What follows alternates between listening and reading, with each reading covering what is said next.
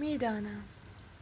حالا سال هاست که دیگر هیچ نامه‌ای به مقصد نمی رسد حالا بعد از آن همه سال آن همه دوری آن همه صبوری من دیدم.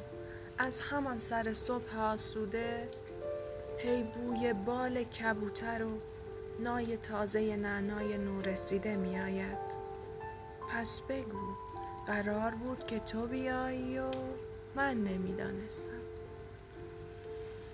دردت به جان بیقرار پرگریم. پس این همه سال و ماه ساکت من کجا بودی؟ حالا که آمدی حرف ما بسیار وقت ما اندک آسمان هم که بارانی است.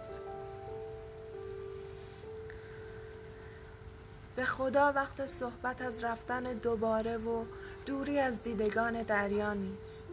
سر به سرم می‌گذاری ها؟ می‌دانم که میمانی. پس لاقل باران را بهانه کن. دارد باران میآید.